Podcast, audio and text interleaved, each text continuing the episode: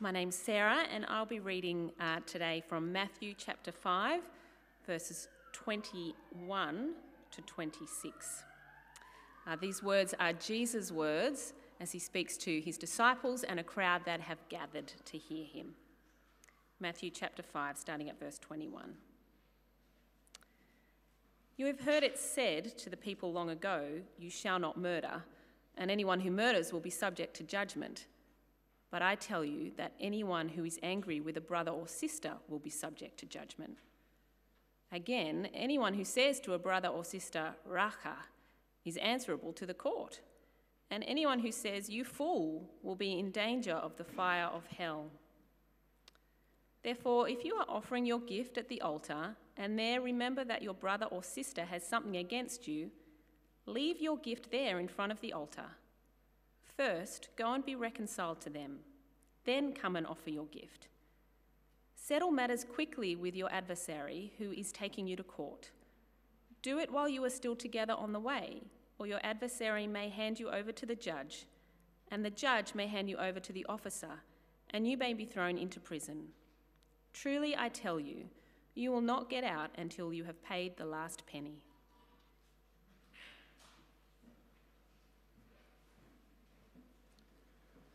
Thanks, Michael. Thank you, Sarah. Good morning, everyone. Lovely to see you here as we come together to look at God's Word now. Uh, we'll pray in a moment. Uh, before we get to that, should have a little outline. I hope that that will be helpful as we go along to see. Ooh, overbalancing the music stand here. My Bible's too heavy, apparently. Uh, the weight of the Word of the God is a real thing.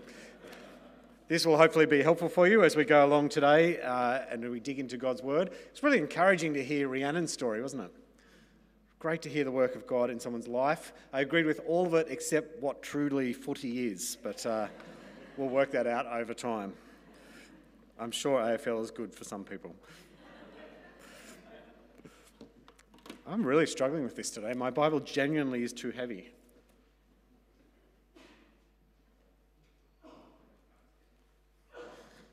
There we go. Let's pray. Gracious Heavenly Father, we thank you so much for your word. Lord, we come to it with some trepidation today as we think through the depths of Jesus' teaching. Uh, so let us hear. Let our hearts be changed, Lord, and let us want to live for you. And we do pray that your Spirit would be at work amongst us and through your word. In Jesus' name, Amen. I wonder if you've noticed lately that there's this thing called the pub test. It's a thing that journalists seem to be using all the time to go lay down misère. Oh, it wouldn't survive the pub test, so obviously that can't be right. Uh, I hear it on radio shows, read it in the newspaper. It's a, it's a strange thing, actually. It drives me a little bit nuts.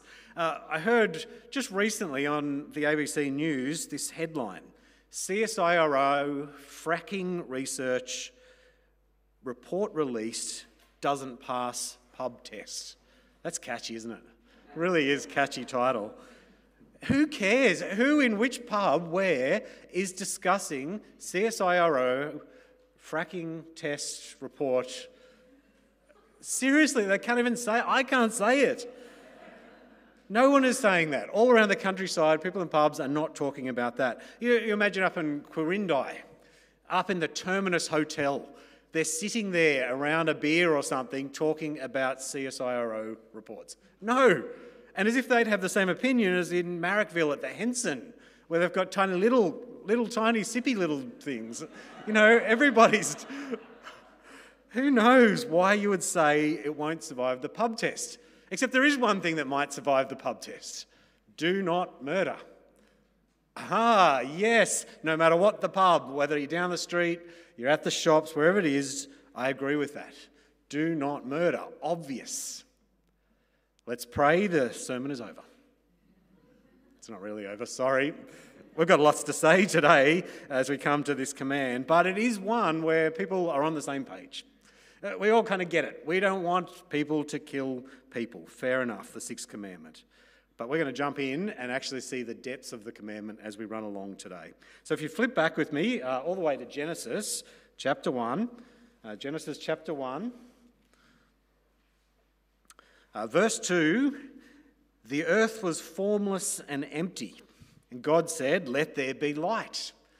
And then you scan your eyes down the page, and what do you see? You see there is life, and it's teeming life. It's beautiful life. There's sea creatures, there's animals, there's birds, and let there be people. And there's people. And let them rule over creation, and the people rule over creation and be fruitful and multiply and subdue. And it's a beautiful picture, bountiful, beautiful, brilliant. It's life. It's wonderful. It's good, says verse 31. Life, precious life. God made life. Life comes from God, it's His. It's a wonderful gift, life. Until humans thought, we know better than God. And so we read on, and we only have to get to chapter 3, and the beautiful, bountiful, wonderful creation is broken. And the world is fallen, and Genesis 3, everything changes. And we've reflected upon that over and over again in this series. But then you get to chapter 4 of Genesis, and shockingly, straight after beautiful, bountiful life is murder. What is going on, people? Genesis chapter 4, read, read with me from verse 6. The Lord said to Cain, Why are you angry? Why is your face downcast? If you do what is right, will you not be accepted? But if you do not do what is right, sin is crouching at the door. It desires to have you, but you must rule over it. See, they've both brought offerings to God. One is a better offering than the other offering. And so Cain in verse 8 says to his brother, Oh, let's go out in the field.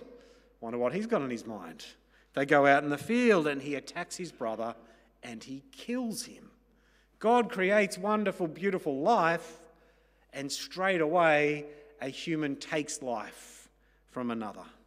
In jealousy, anger comes murder. And so the first recorded sin outside the garden takes away the very thing that God bought life. And Cain is judged for it. And you flip forward and you see the consequences of murder coming into the world. But Genesis 9, after the flood, after the wickedness of humanity just multiplies and multiplies, Noah is told in 9 verse 6 Whoever sheds human blood, by humans shall their blood be shed. For in the image of God has God made mankind. And so we have this pattern from the beginning God gives life, humans take life, and there is consequences. There are serious consequences, and those consequences are death for a murderer. It's really dangerous arrogance of humanity. We are humans to think that we can undo what God has done. He brings life, we take it away. What a terrible thing. And notice there, there are some forms of killing that are actually okay. Even as early as Genesis 9, God allows for a place for killing as a consequence for murder. And it's not the only one, and we'll see as we go along today a few more.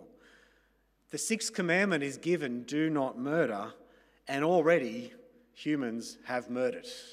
They are very familiar with the, con- the concept. Of course, there's plenty of case law to work through. So, do not murder, what does that really mean in this situation and that situation? And in the Old Testament, God is very aware that we humans, we want to know how does it work out in different situations, and He, and he gives us examples. Uh, follow with me as we think about accidental killing. Uh, accidental killing. What is accidental killing? Exodus 21, verse 14. Anyone who strikes a person with a fatal blow is to be put to death. However, if it's not done intentionally, but God lets it happen, they are free to flee to a place I will designate. But if anyone schemes and kills someone deliberately, that person is to be taken from my altar and put to death. You see, there's several distinctions around killing here. Uh, there's murderous momentary rage, there's unintentional killing, there's deliberate scheming murder, and then there's putting to death as a consequence for all of that killing. There's a lot of killing that's going on in Exodus 21. Scheming is very clear. If you scheme to kill someone, you should be put to death. It's deliberate, out and out murder.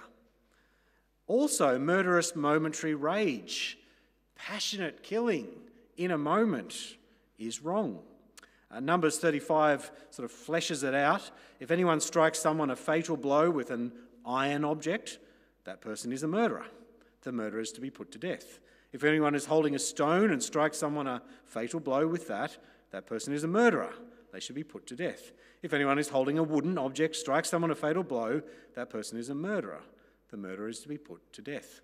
Lots of different cases, but in the end, you hit somebody and kill them, you are a murderer. Even in a passionate moment, you pick up whatever's around and you kill someone, you are a murderer. Rage is no excuse in the Old Testament. But there is accidental killing. Uh, what's accidental killing? Well, Deuteronomy 19 goes into it. For instance, a man may go into the forest with his neighbour to cut wood, and as he swings his axe to fell a tree, the head may fly off, hit his neighbour, and kill him. It's very specific, isn't it? God anticipated we want to work these things out. That man may flee to one of these cities and save his life. Otherwise, the avenger of blood might pursue him in a rage, overtake him, if the distance is too great, and kill him even though he is not deserving of death, since he did it to his neighbour without malice aforethought. Uh, putting all that into your head, growing up on a small farm, my dad said to me, Do not stand in line with the chainsaw, because people around us have the chain come off and they lost something. It happens. Axe heads come off. Don't st- it's great wisdom for life because it happens. So accidental death happens. You can imagine the situation though. You go with your mate to the bush, somebody dies, and straight away, ooh, was that an accident? Was that on purpose? God, in His mercy, set up a system even to handle these situations. It's not just forgive and forget. He knows that some may not be able to forgive so easily.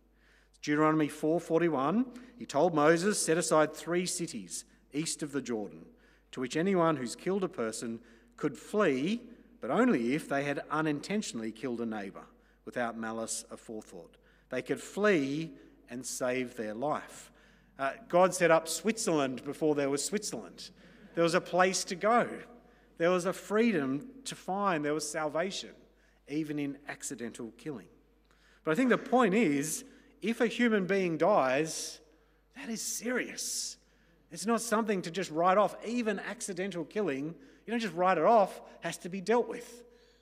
And there will be angry people, even if you've accidentally done something. Uh, we have manslaughter charges today. Sometimes accidental murder, killing ends up in long term jail. Other times, no jail at all. Courts try and work that out with wisdom. Uh, what about war in the Old Testament? This commandment is actually not about war. Do not murder. It's not about war. God knew in a broken world there would be war. Ecclesiastes 3 states it there's a time for everything a time for war and a time for peace. Uh, Jesus says it in Matthew 24, 24, verse 6 do not expect an end to war until Jesus comes back. This is the very age we live in. War is a part of reality. Uh, it's not a bad thing for a Christian to be a pacifist or drawn towards it. It's not a bad thing. But there is also a reality.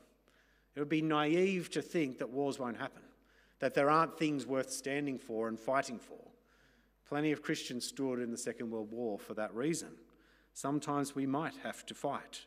Do not murder is not an excuse not to fight in a war, though for some Christians, in their conscience, they may not be involved. They may be doctors or nurses or other things to support the effort.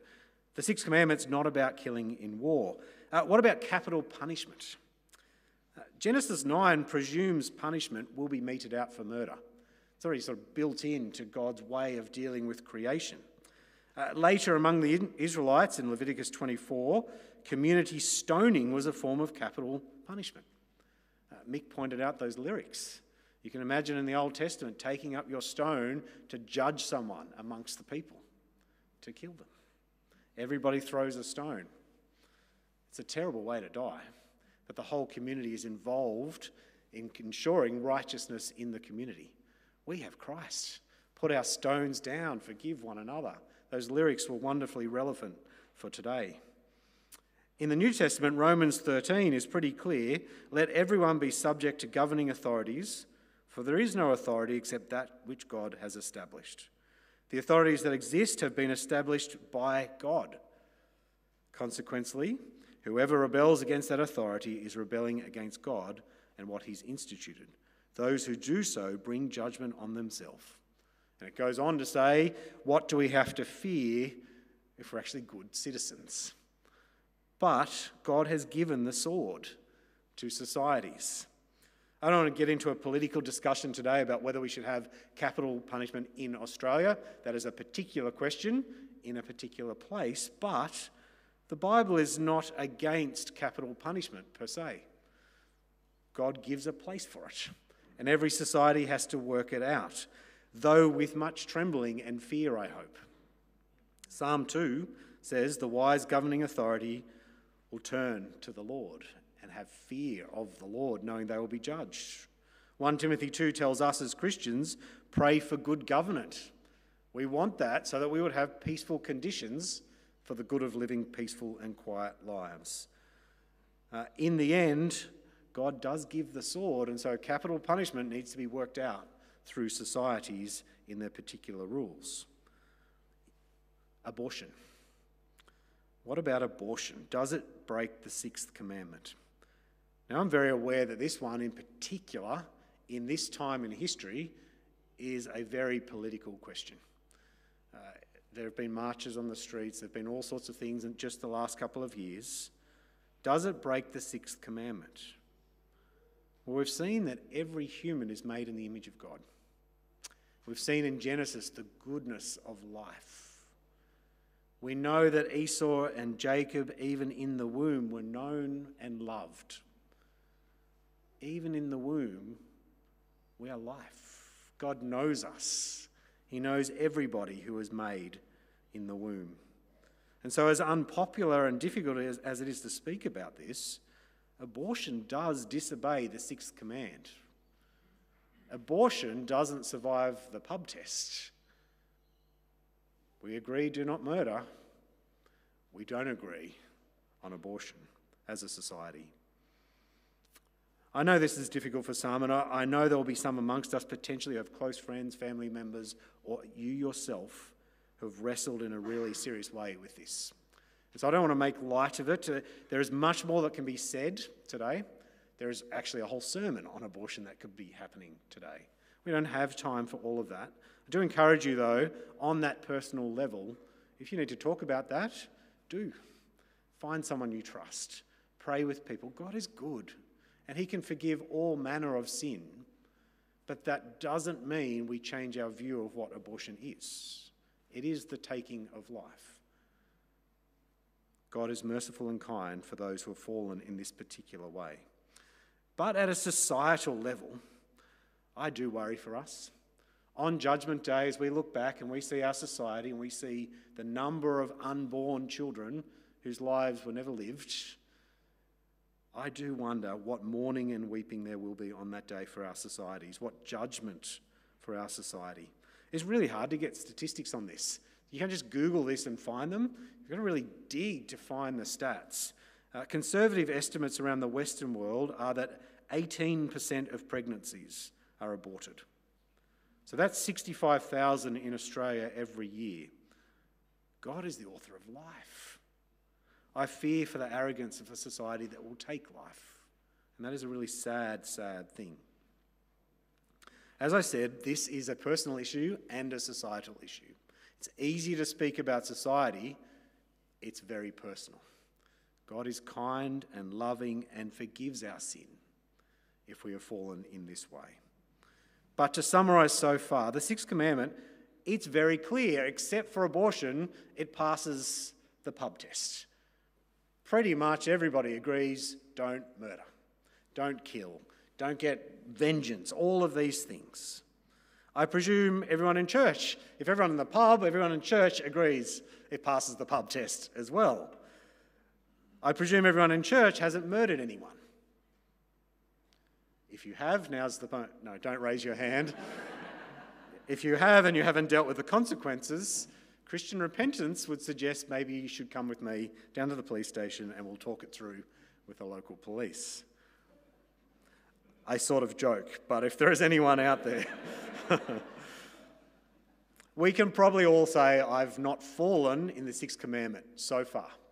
I've not fallen in the sixth commandment. And yet, in reality, in God's eyes, it's much deeper than this. It's not just this, it's much deeper than this. I want to show you that from the Old Testament to show that this has always been the case, and then from the New Testament from the mouth of Jesus. Uh, so the first one is the story of Nathan going to David from the Old Testament. Uh, you probably know the story. King David sees Bathsheba on the top of a building and he wants her. She's beautiful, she's gorgeous. He wants her, he sleeps with her, she gets pregnant. That is inconvenient. There is no abortion in those days, should he have wanted to take in that option. And so he thinks of a different way. He thinks, how can I get rid of the husband? If I get rid of the husband, then I can just take over and marry this woman and no one will be any wiser. And it all went as planned. He sent the husband, Uriah, onto the front lines in battle. He is killed, and David breathes a sigh of relief. Scot free. I am free. No one has to know the anointed one sinned in this particular way. And then the prophet Nathan comes to David. And he says from 2 Samuel 12 David, you struck down Uriah the Hittite with the sword. You took his wife as your own wife. You murdered him with the Ammonite sword. This is a chilling moment in the Old Testament, one of the most chilling. Nathan's other prophecy, you can read that yourself in the same chapter, is also chilling. But the idea that God's anointed has basically killed this man, he has murdered, he has disobeyed the commands, is a terrible thing. God is not interested in following strictly laws, He's interested in the heart and true heart obedience to what God wants. And then Jesus came along and he just took it a whole next step. Now let's have a look at Matthew 5. We read it before. Uh, Jesus says on the Sermon on the Mount, You have heard it was said long ago, You shall not murder, and anyone who murders will be subject to judgment. But I tell you that anyone who is angry with a brother or sister, anyone who is angry with a brother or sister, will be subject to judgment. Have you ever been angry with a brother or sister? I want to ask you to raise your hands at this point. It goes on again anyone who says to a brother or sister, Raka, uh, an Aramaic sledge, that person is answerable to the court. And anyone who says, You fool, will be in the danger of the fire of hell. Have you been angry with someone? A family member? A member of your church family? Have you ever hated on someone? Have you ever called anyone a fool? Jesus is saying that's murder coming out of our hearts. It's subject to what? Hellfire. If Nathan's words are chilling to David, how about Jesus' words to us? Have you ever been angry with anyone? It's taking a big weapon to the problem, isn't it? It's pulling out a shotgun for the mouse plague. It's trying to solve something in an incredibly large way. Sounds over the top, and yet it's because sin matters to God. God cares. He doesn't want legalists, He wants disciples, people who love the Lord and seek to keep His heart. And so, hear this challenge. It is a personal challenge for all of us. Everyone in this room, if I said, Have you ever been angry, puts their hands up. Everybody in this room is probably thinking of a person or people they've been angry with, they hold a grudge with. Some of us are more easily angered than others. Some are quick tempered, some are judgmental. Some harbour hatred, some fuel their hatred. There are all kinds of people. Some of us are the very first to call our politicians fools. Think very carefully before you join the mob. Some of us are quick to mutter a version of Raka to the drivers on the road as we wander along Narellan Road in the traffic. We all need to hear what Jesus thinks of anger. It's tantamount to murder. And that is challenging because we're all guilty of failing and we're not keeping the sixth commandment. Now, at this point, it's really tempting for just jumping straight to Jesus and going, but we have the grace of God. And it's true. But I don't think we would honour the Lord if we jump too quickly. Don't we have to think about the consequences of this, the seriousness of this? Are you pleasing the Lord in your attitude towards others? Uh, 523 goes on to give a serious urgency to this kind of a problem for us. You see it there. If you're offering your gift at the altar and there remember that your brother or sister has something against you, leave your gift there in front of the altar. Uh, if you see the cash box on the way out and you remember that somebody here you have a problem with, drop your cash on the floor and rush off to talk to this person. That's what it's saying. Settle matters quickly in verse 25 with your adversary who's taking you to court. Do it while you're still together on the way, or your adversary may hand you over to the judge, and the judge may hand you over to the officer, and you may be thrown into prison. See what Jesus is saying? He's saying, drop everything, and not if you are just angry with someone else, drop everything if someone else is angry with you. If you have a hint that somebody else has a problem with you, drop everything to sort it out before it goes too far.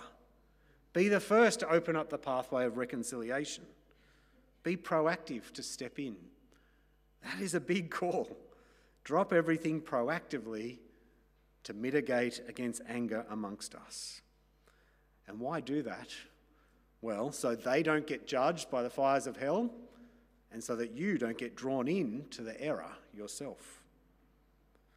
So we've talked about different kinds of killing in the Old Testament and the New Testament, but this is the most challenging one, isn't it? This is where the rubber hits the road. This is where it really hurts each of us. Have we ever been angry? Jesus is all about our hearts. He doesn't care what we look like on the outside, particularly. He cares about who we are fundamentally, how we treat people, how we love people. And so, for, this, for you, the sixth commandment may mean many things. You may even have in your mind, oh, there is this person I need to do some reconciliation with. There may be this habit I have to deal with. You may have to stop cursing in traffic as you drive around. There's a simple one. It may be praying God will take away your judgmental tongue. It may mean sorting out a specific relational issue right now, and you're thinking of that person. It may mean forgiving others who have hurt you. It, it may mean changing your attitude to your boss or your enemy or your brother or sister in your home or in your church. Do you need to reconcile with someone? If so, do it today. Jesus would say, Get up now, walk out the door, and go and do it. But I know that would be embarrassing. Above it all, pray that God would change you and me. Because in our hearts, we're all the same, and we need that transformed heart that comes through the Holy Spirit. Jesus calls us, put off murder. But in the end, what he's saying to us is have a heart change. Continue to have a heart change. Continue to be changed by your Lord Jesus. That bit will never pass the pub test. But that's actually where this command is at for us. That's the pointy end of the command. And as we think about the pointy end now, what a comfort to have a Lord like we do. Don't you want to just join Paul the Apostle when he says, What a wretched man I am. If this is, if this is the standard, how much do I need a Saviour? Praise God who can rescue me through the Lord Jesus Christ. What a wonderful truth. Praise God that despite our anger, despite our sins, whatever way we've fallen in this command, through Jesus, his forgiveness is bigger. That's wonderful. Let's pray. Heavenly Father, we give you great thanks for the Lord who would die for us. We give you great thanks that we do not have to stone one another as a community when we fail, but that we know we are truly forgiven in you for the little sins and the big ones, for the heart changes that we need and we haven't lived out, uh, and for the things we've said flippantly, accidentally even. Father, we thank you for the forgiveness that you give, but we do pray for transformed hearts and continually transforming hearts, that we might be more like you, that you might take our anger away and fill our hearts with love for others, love for our enemies, and love for you. And we pray this in Jesus' name. Amen.